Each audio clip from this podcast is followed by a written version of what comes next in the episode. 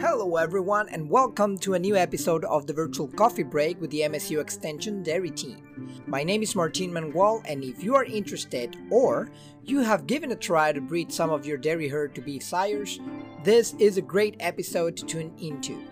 Today, we feature dairy educator Marianne Morosky discussing that very topic with the new feedlot educator from MSU Extension, Dr. Jared Jaborek. They will give you some insight in what to expect or what to look for as you include beef sires to your breeding program. Let's get started. My name is Marianne Morosky, and I am a dairy educator in the Thumb. And with me today is Jared Jaborek, and he is a beef feedlot educator also in the Thumb. So, Jared, why don't you go ahead and introduce yourself a little bit and tell us about your background? Thanks for inviting me. Like Marion said, I'm Jared Jaborek, and I'm originally from central Wisconsin. I have a dairy and a beef background. I received my bachelor's degree from the University of Wisconsin River Falls in animal sciences, and then I went to the Ohio State University and received my master's and PhD. While I was there for my PhD, I did some studies or some research looking at crossbreeding dairy cows with beef sires, and then also looked at marbling growth and development in beef cattle. Well, thank you so much for being with us here. And that kind of brings us today's topic. We're going to talk about beef and dairy crosses. In the dairy industry, it's become more and more popular to use beef semen on some of our dairy cattle. Now, whether this is the bottom third of our dairy cattle or just our heifers, there is an increased interest in this. The reason that we are talking about uh, this topic is because there are a few pitfalls and there is some information that's important while you're trying to do this, or even if you're uh, looking to improve your dairy beef cross animals. So, Jared, why would a, a dairy producer want to cross beef semen in with his dairy cattle? That's a very good question. So, obviously, dairy cattle and beef cattle have been bred for very different purposes, with dairy cattle being bred for milk production and beef cattle being bred for meat production or beef. And so that leads to some different advantages and disadvantages for a dairy steer that we'd be raising for beef production. Dairy steers marble very well, and because of the narrow genetic base, dairy steers usually are very consistent with one another. However, because they haven't been raised for beef production, beef sires have obviously more muscling ability, uh, more red meat yield, and usually marble a little bit better. So those are some of the advantages that we can capitalize on if we were to crossbreed these dairy cattle with beef semen. So when we're looking for a beef sire to mate with these dairy cattle, we want to look for economically relevant traits that are going to affect the value of those cattle throughout the beef supply chain. And some of those for the dairy farmer would be looking at calving ease and possibly even birth weight of those animals and the conception ability of those bulls. Because ultimately, the dairy farmer wants to produce a live calf that he can sell and um, collect extra value on. And he wants that cow to produce that calf um, without any reproductive um, problems or birthing difficulties and returned into the normal milking herd. And then for the feedlot producer, they're looking for traits that to affect the growth of that animal as well as the carcass composition of that animal. They want an animal that is going to grow relatively quickly. So you can look at traits as far as weaning weight and yearling weight as indicators of growth. And then also looking at muscling ability. Like I said, dairy cattle have not been selected for their muscling ability. So we need to add a lot of muscle to these crossbred animals and we can look at ribeye area as an indicator of muscling ability for these beef sires. Another trait that's really important to consider is the marbling ability of that beef sire. A lot of these cattle are able to collect premiums for extremely well marbled cattle. So, like I said, the dairy breed does bring in some good marbling ability, but the beef cattle are actually able to capitalize on it a little bit further. So, we want to select for marbling ability as well in our beef cattle. I have a question. You know, you talked about lots of um, very important traits to look at when you're choosing a beef sire, but is it really easy to go from looking at dairy sires all the time and then opening up a beef sire book and being able to just pick one out? Are all of the numbers the same? That's a very good point. So the EPDs are not going to be on a similar scale for comparisons between dairy and beef sires at all. A lot of the EPDs that they measure between the two are very different. So you have to have a good understanding of the direction of the EPDs, whether you want them to be positive or negative. And even for beef sires across different beef breeds, um, the EPDs are not comparable. They're on a different scale for each breed. So the US Meat Animal Research Center actually puts out a comparison tool or chart, if you will, for the different beef sires so that you can compare bulls across different breeds on a similar basis.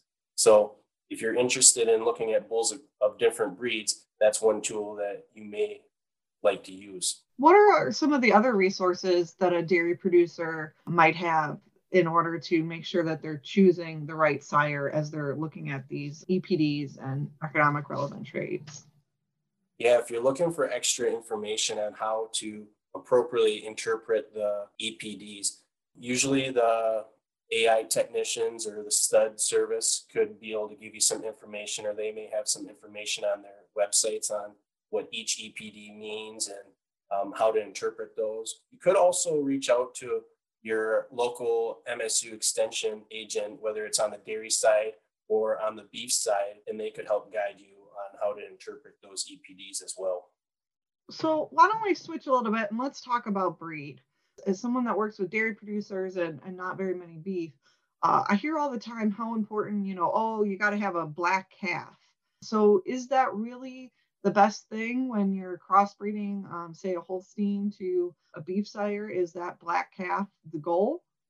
So that's a good question as well. The reason that we're trying to shoot for or produce a black calf is that we're trying to capitalize on the certified Angus beef premium. And the certified Angus beef premium has 10 requirements in order for you to collect that or capitalize on it. And those animals have to meet those 10 standards. And one of those standards is that the hide has to be over 50% black. Now, that's not the only standard that that calf would have to meet to capitalize on that premium. They would actually have to have adequate amounts of marbling, meaning that they have to actually grade above average choice or greater in the upper two thirds of choice or greater. There's also different requirements relative to back fat thickness, hot carcass weight, ribeye area, and they have to have enough muscling as well. So those are all hurdles that you would have to um, jump through to actually capitalize on um, having a black hided calf. So it sounds like that's not the only important thing. Um, what other beef breeds would make good matches for uh, dairy cattle? That's a common question that I get. Which breed is the best to use for crossbreeding with dairy cattle? And I don't like to advocate for one breed. What I like to advocate is that we need to select bulls that are superior for those economically relevant traits that I was talking about. Looking at bulls that have adequate calving ease, they have superior growth, superior muscling ability, and also excel in mar- their marbling ability. And if you're looking for bulls that ex- excel in within their breed for those traits, usually that's a pretty good indication that you have a good beef sire.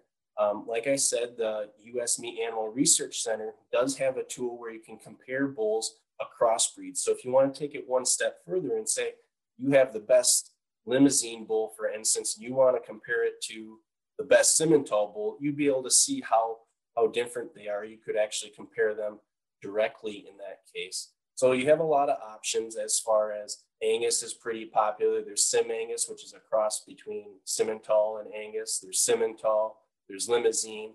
I've heard that um, some people are crossbreeding with Charolais.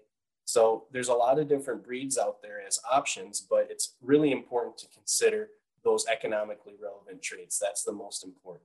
So um, while you were at Ohio State, you did a project where you actually looked at crossing Jersey dairy cattle with uh, some beef sires. So uh, let's talk a little bit about that. Why don't you kind of um, give us an overview of that project and, and what you learned? Yeah. So for some of my PhD work, we did a two year study where we implemented a crossbreeding strategy using beef sires on Jersey cows. And we looked at a few different breed options, looking at Angus sires, Sim Angus sires, and Red Wagyu sires. So when we were designing this study, we selected sires that excelled in marbling ability. However, you know, from things that we've learned, there's other traits that we should also be looking for, such as muscling ability. So in that study, we saw that the crossbred cattle typically had greater feedlot performance, meaning that they grew a little bit quicker, and that resulted in greater final weights before we harvested those animals. So they had greater hot carcass weights. One of the problems with Jersey cattle is that they typically don't grow as fast and they have a smaller frame. So you have trouble getting cattle to the appropriate hot carcass weight size. And you can receive some discounts for those purebred steers.